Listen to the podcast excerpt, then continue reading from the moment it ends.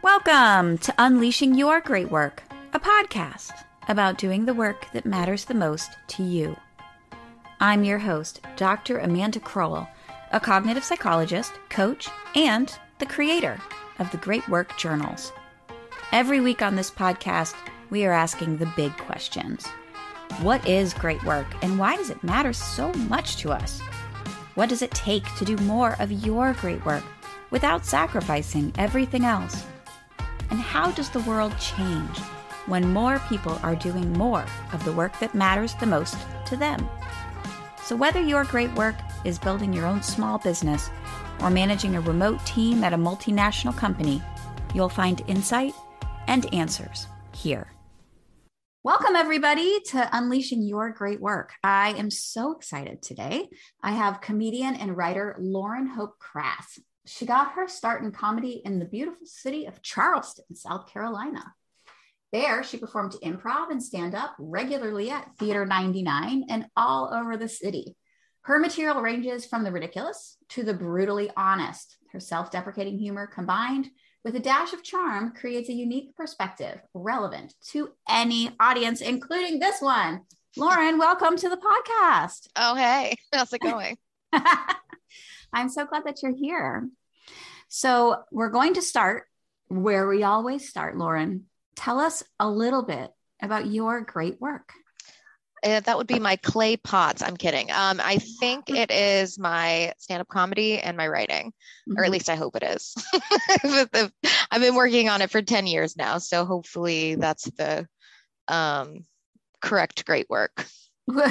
well, it's all great work. What have you been working on for 10 years? Tell us a little bit about how you got to where you are today. Yeah. So I just hit 10 years doing stand up comedy.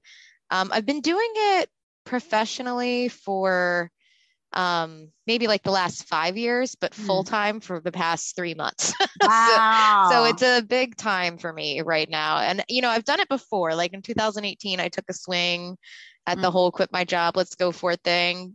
Didn't work out, wasn't my time. Mm. Um, but here we go again. Uh-huh. so, um, and this time it's uh, the timing, the timing feels right. Um, yeah. Tell me what feels different about the timing. I think I'm different now. I think I think the pandemic really made clear people's priorities. We had tons of time to soul search. I just the pressure's kind of off in a weird mm. way. Like I know now it seems like the pressure's on because I work for myself and I got bills to pay, but um I just kind of switched to an abundance mindset and I just mm. knew that I couldn't miss what's for me and if I do like screw it like mm. it's just kind of it's like what I love to do and I realized the only the only thing in my way was me which is a really uh horrible yet liberating yeah. realization to have and so ever since I kind of had this surrender moment um it's just it's worked out I you know it's my voice is more honed as a comedian. I obviously have more experience, I have more connections, mm-hmm. I have mm-hmm. more confidence. So, I mean, I think it's a blessing that I haven't really popped off yet because I, I wouldn't have been ready, you know. Mm-hmm. If I not if when I pop when. off, um, I'm gonna be a fully formed me and ready to go and and say my message and say my jokes and be myself. Yeah. So it's just it feels more like the right time is now. Can you tell us, like you said, that you had a realization? Like, can you tell us about the turning point? Like, what was there a was there a moment? Was there an interaction? Was there just a realization? Like, what was it that helped you step into your full self and what did you call it? Switch to an abundance mindset. So the the moments are kind of hard to describe because it's a it's like a it's like a long time coming kind of thing. Um, I will say there was one crystallizing moment where um, I used to work for Harry's. I'm allowed to say that, I think. Um, I worked on the customer experience team, super cute job. I was remote, part time. I mean, the pay was incredible. Um, and it's got me through pan- the pandemic. And even before that, everyone would come to my shows. Super cute job, great job. Mm-hmm. And I was at work on my laptop in December and I heard a voice in my head say, You don't work here anymore. Oh. It's, I mean, not like a voice in a microphone, like I'm not insane. Um, but just like it just popped into my I get yeah, it, I get these I was open to, to, it. I had a message come, you know, it's like your intuition, your gut, it's real. Um, when that becomes unblocked, you can kind of hear things. Yeah. And when you respond, the universe kind of like pay pays attention to that and will Open go from there, you know? Mm-hmm. So I quit my job with no gigs booked. Wow. and then January 8th is my last day. And then for February, um, without even trying, I was ready to like do all these spreadsheets, do all this stuff. And then without even trying, one of my old agents reached out and booked me for so much work um, for that month of February. It was like almost six thousand dollars in gigs for February. Wow! I was like, oh, I'm here. I you did, did it. it. oh, um, I even just got. I got an audition for this. Uh, I don't think I'm actually supposed to say what it's for. It's for an airline, uh-huh. on camera work for an airline. Yep. And I actually forgot to submit for it, and they still picked me. so like I'm, I'm, like vibrating super high right now. I'm yeah. just I'm just like yeah I jumped off the cliff and I'm trusting. Yeah. And um I mean I did build up savings over COVID so you know don't I don't want to inspire anybody to like lose their home or anything. Right. But so if you if you could describe what your message is, what your you know tell us what do, what kind of jokes do you make? What what are you sort of focused on? Uh, so I guess so. I have my little flyer here. I know this is audio only. I'll read it for everybody. Um, when I just it's when beautiful, I did, just so you know. thank you. When I did um, the APCA conference with Amanda, we had to have these little flyers to give out, and so on my flyer it says comedian Lauren Hope Krass, and there's a big sticker on the front. It says body positive feminist comic. Right um, which is true. Yeah. But that's kind of the clean way I package it for uh-huh. people. Uh-huh. Tell us really, the real way. Yeah, the real. So the body positivity is more of like a Trojan horse, and inside of the Trojan horse is uh, fat liberation, fat activism, fat positivity. That's mm-hmm. stuff that's not quite mainstream yet that people are still weird about, and they're like, "But mm-hmm. shouldn't we not promote obesity?" And I'm like, "Okay, that's not a thing." Also, shut up. um, so it really is about like I don't know how now I'm just bragging. I don't know how I do it because my comedy is is universal for a lot of people, but it also has a very specific message for fat women. Mm-hmm. And that, message, that message yeah. is um like bitch there's nothing wrong with you. You're fabulous. Society is literally crazy live your best life kind of you know mm-hmm. um and i know it sounds like well that's not funny you've you've seen my act i somehow make it funny you know like it's it's in there you know and using yeah. humor and comedy to kind of slowly get into people's brains like mm-hmm. fat does not equal bad and fat is not mm-hmm. even a bad word you know mm-hmm. and sometimes it's funny i'll go on stage and i'll do this like powerful fat positive material and then a comic will come on stage and they'll they'll do these like self-deprecating like fat jokes like oh i just can't get my covid weight off and like yeah. and nobody's laughing. They bomb. I love it. I love it when people do bad fat jokes after me because the audience is already like activated. They're already on my side. Yeah. And why is this so important to you? Like why is that what you're sort of drawn to do?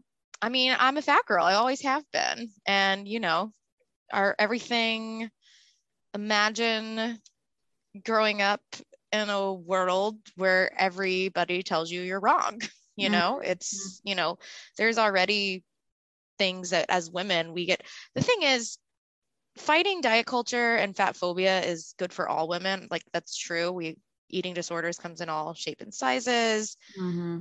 but like fat activism is needed mostly like it's it's more dangerous to fat people so like the safety that's needed like loving my body isn't going to give me better medical care or mm. or it's not going to stop someone from kicking me off of a plane because they don't want to sit mm. next to a fat person you know so like is that a thing that happens yeah you can legally like fat people have been kicked off planes before and not refunded they've missed funerals um, my own doctor recommends invasive surgery when I go in just for checkups. Um, it's very dangerous. It's also legal to um, fire someone for body size in 48 states. It's not a protected What? status. Yeah. So it's Wow. like body positivity is great, but the behind the scenes of my whole thing is is kind of radical. hmm I'm Mhm. like, fuck the system. Are you allowed to say fuck? Yeah, yeah. it. I will mark this as explicit. Now you can say whatever you want. Yeah. Wow. So, what kind of response do you get from audiences? Are is the audience picking up what you are putting down? Do you feel? Yeah, they are now. They are now. And I, I had to kind of figure it out very quickly. Um, I think one of the biggest struggles starting out, because I was I was a fe well, I'm still a female comic, but I was a female comic in the South. I started in South Carolina. Mhm. And so South Carolina, wow, that was Southern. South Carolina. Yeah, you brought it. Yep. I heard it. Southern audiences don't want to hear a female comic talk about body size. They don't. Um, Hmm. But that's my experience. Those were my jokes. So I had to adapt fast um, because what you have to fight are those, oh, you know, oh, you're not this, you're Mm, pretty. People want to tell you it's okay. And it's like, no, no, no, this is my voice. I'm fine. I have a microphone. So I had to like, I had to get my confidence up fast because the audience can smell it. Mm. You know, like a guy can just go up and tell like a self deprecating joke about his body size or I'm not getting laid or whatever. And it's fine. You know, oh, or don't talk about that. It's, it, there's a lot more challenges when it comes to a woman in comedy, not to mention like a fat woman in comedy who wants to talk about it. So I had to kind of get with the program real fast. Yeah. Yep. I bet. So what kinds of things did you have to do to to make it land and be Audiences are smart. You just, I just had to work on my confidence, like therapy. Ah. Um, I would look at my joke structure. I would think, am I the butt of the joke or is society the butt of the joke? I did Mm. have that transition kind of happen a couple years ago. When I say a couple, I mean like maybe the past three years. Mhm. I should update my bio. It says I have self deprecating humor, but I really don't anymore. It's very powerful humor. Nice. I kind of switched it. I switched it up to make sure I wasn't the butt of the joke, and that that helped a lot. Wow. So if if a person has this kind of sort of agenda, there are lots of ways that they could go out and sort of make a difference, right? They could start nonprofits and they could speak earnestly from the stage. or, you know, what is it that drew you to comedy as a means of working through this or acting in this space? I have always loved performing. Um, I think, I think I'm in a, I'm a ugh, I think I am a natural performer, even though I can't talk right now. Um, You're doing great. when, uh, like even when I was, as soon as I could walk, like if there's a picture of me at a restaurant, um, where the band took a break and I like walked up to the stage and picked up the microphone and toddled around in my little toddler dress. Uh-huh. um, I used to put on shows in elementary school at the playground. Like I just love performing. Um, and humor was a big coping mechanism for me growing up and as an adult. Mhm. I also love writing. Put those three together, stand up comedy. Hmm. Interesting. How did you start? How did you get started in this space? So I was just taking improv classes, and then my um, my classmates always went to this open mic after class, and it's not a very good story. I just wanted to try it, but then, like I said, those those three factors of like humor, coping mechanism. I like writing. I'm a perform. I mean, it all came together, and I had beginner's luck. My first open mic went really great, and then it got Mm. hard for a long time. But like my first time was was Mm. really good, and I was like, oh, I like this. Mm-hmm. Yeah. And it sounds like uh, before we came on, you were saying that you were doing other projects too. So what what else are you doing creatively? It sounds like Oh yeah, I'm trying to change the world over here. I have a pilot, a TV pilot. It's called Fat with Standards. It's done a Oh. couple. Yeah, I. It's from a song that I don't even know if the title makes sense for the show. I should probably change it.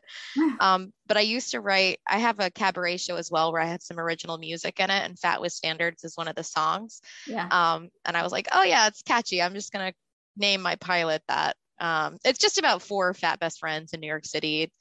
I don't want to say it's fat Sex in the City, but it kind of is. Uh-huh. Right. you know, it's just like let, let's get some body diversity on television.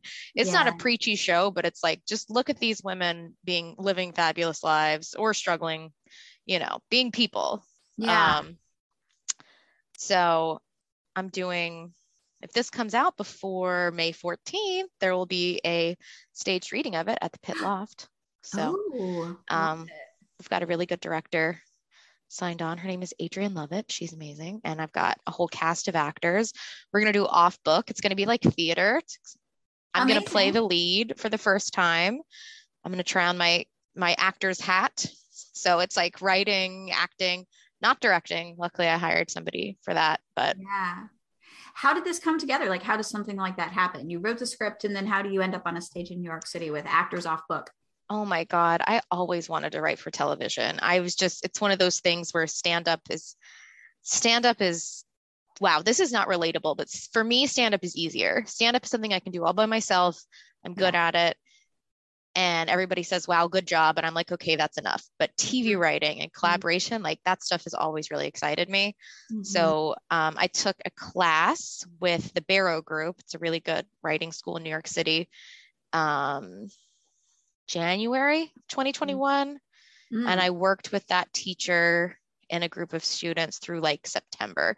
And throughout that time, we created, or I created Fat with Standards Mhm. um, with my teacher's help. And then I submitted it to film festivals.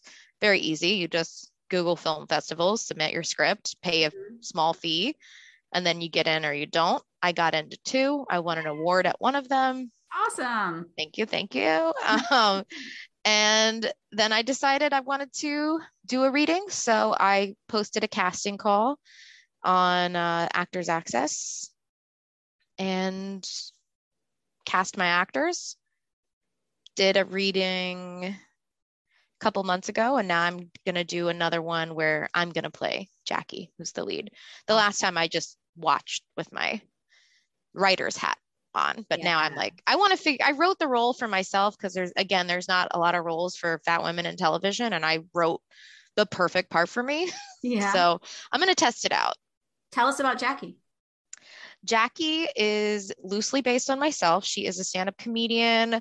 Um, she she's a little bit more she's a little bit more messed up than me though because it's a pilot right she's got to have room to grow she's obsessed with like this loser guy who's no good who who thinks he's better than she is but really she's better than he is you know? Right. um and she gets presented with this like very exciting opportunity but it requires like turning her back on everything she believes in. Um and she has a lot of hard choices to make um Mm. in that episode. But yeah she's a great friend. She's got a nice friend group. It's a little aspirational because um i feel like fat people don't really find a community because a lot of fat people see it as a transient state. They're like we're going to lose weight. I don't want to connect into this. But it's like body diversity is a real thing. A lot of people are just naturally bigger. And it's Right. like where's our community? Like let's get rid of the shame and let's be friends and go to brunch and Mhm. so it's a little aspirational in that way. Yeah. Well, I love shows where I, I truly do appreciate it when the disabled person is not the disabled person in the show. They're just Yeah, a yeah. person in the show. right can see the same thing where it's like, can we just have people right yeah things who are also um, insert whatever category you're interested in? Exactly. Yeah. I think. I think maybe the first couple episodes or maybe even the whole season might accidentally be a little preachy because it's even in the title fat with standards like Mhm. it's a thing we need to talk about but i think eventually you just you're watching the show and you don't even you don't even care or think about the fact that all these characters you're really excited about and invested in are all plus size you know Mhm. Mhm. Yeah. Hey, if you're enjoying this podcast, you've got to check out the Great Work Community. The Great Work Community is where change making entrepreneurs make drama free progress together. Come on over for a co working, accountability, coaching, and just in time courses.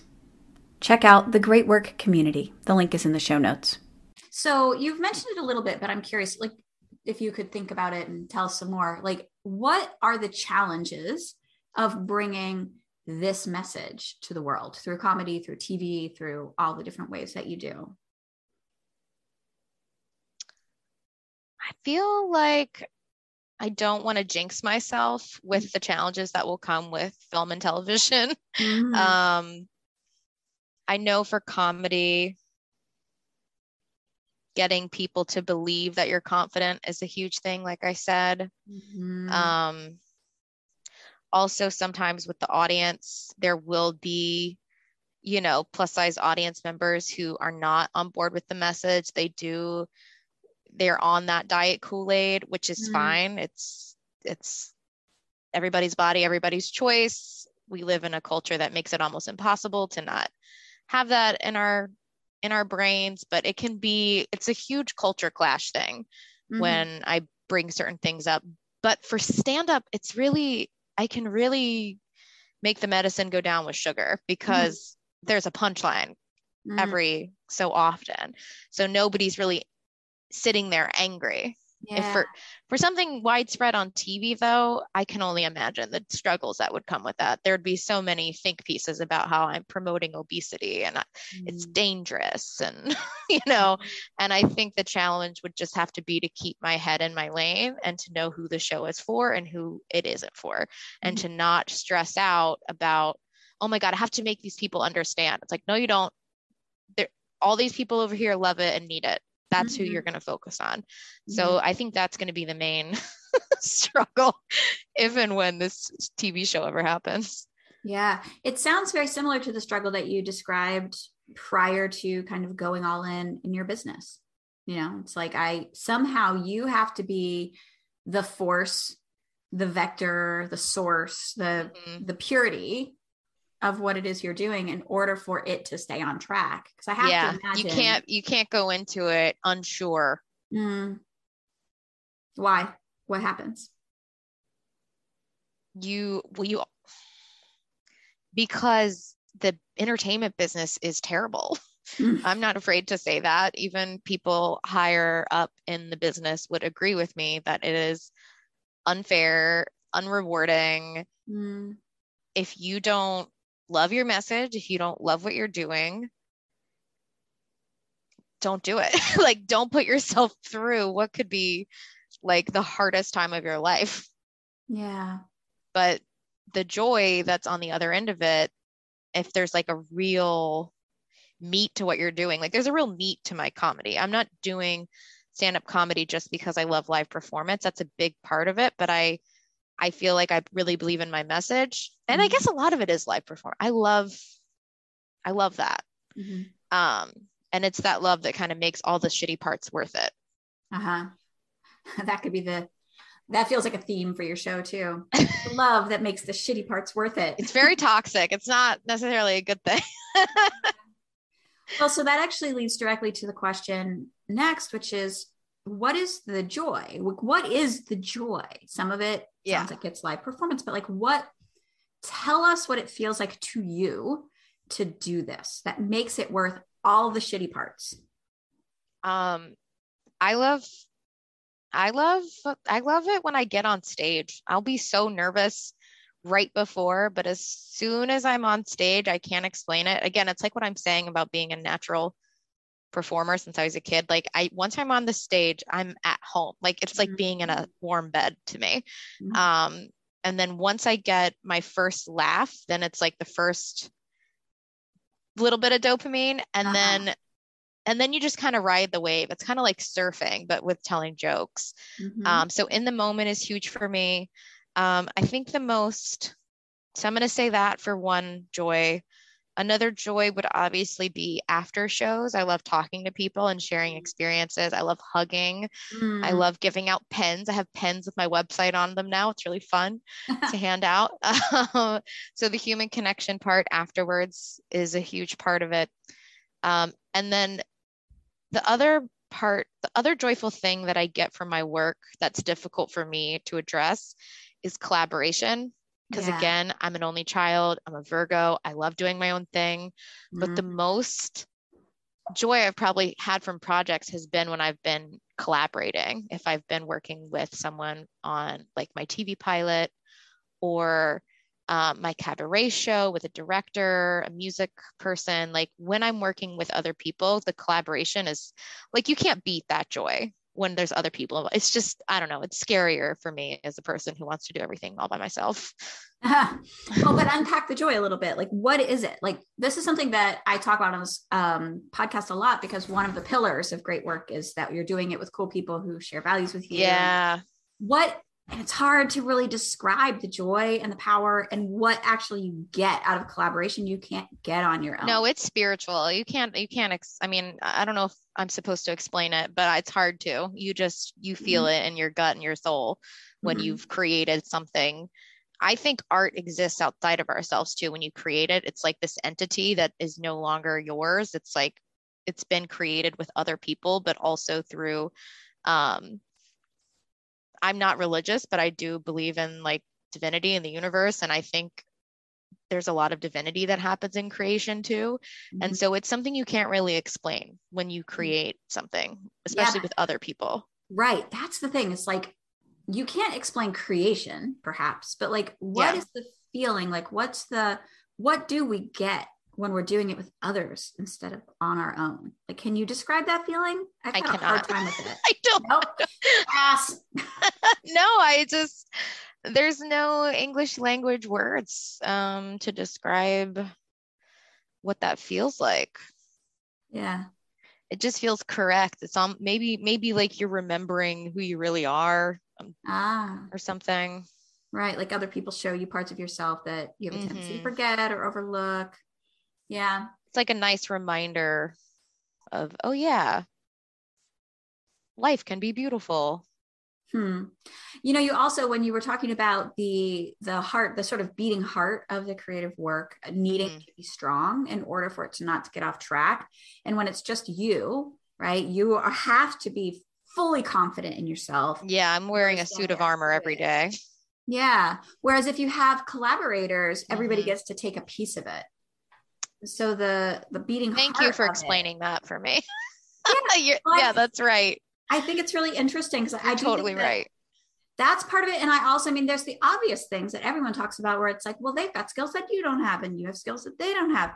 But that always feels like it's really underselling collaboration too because it isn't really like well i'll do the details and you do the strategic. Yeah, because I can do everything. Again, I represent right. myself right now. I'm being my own agent too. Mm-hmm. I can do it all. I was the person in the group project who did everything and let people sign their names, you know? Yeah. yeah. But it's it's deeper than that. Yeah. And it's hard when you're kind of a natural lone wolf or have a mm-hmm. history of doing it all yourself. You're like, well, pff, why would I?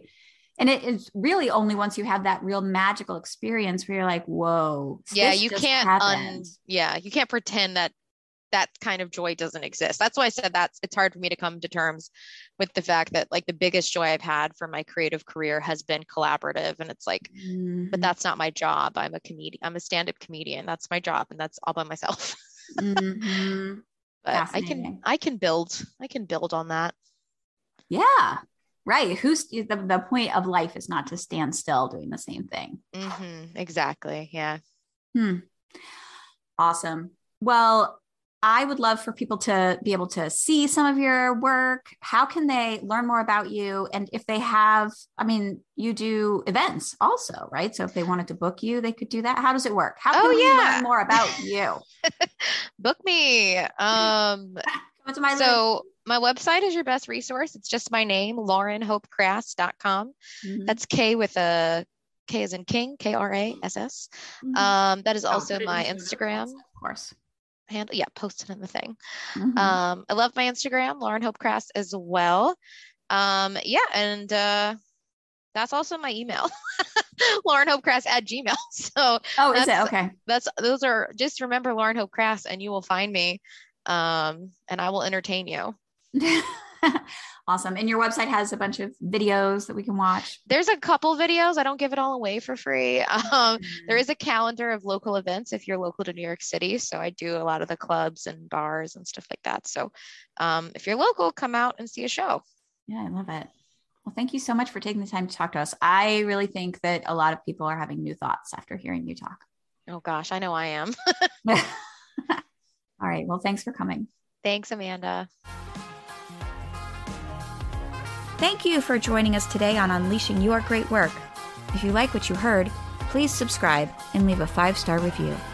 And make sure you check out the Great Work Journals to get the support you need to get started, stay at it, and unleash your great work out into the world.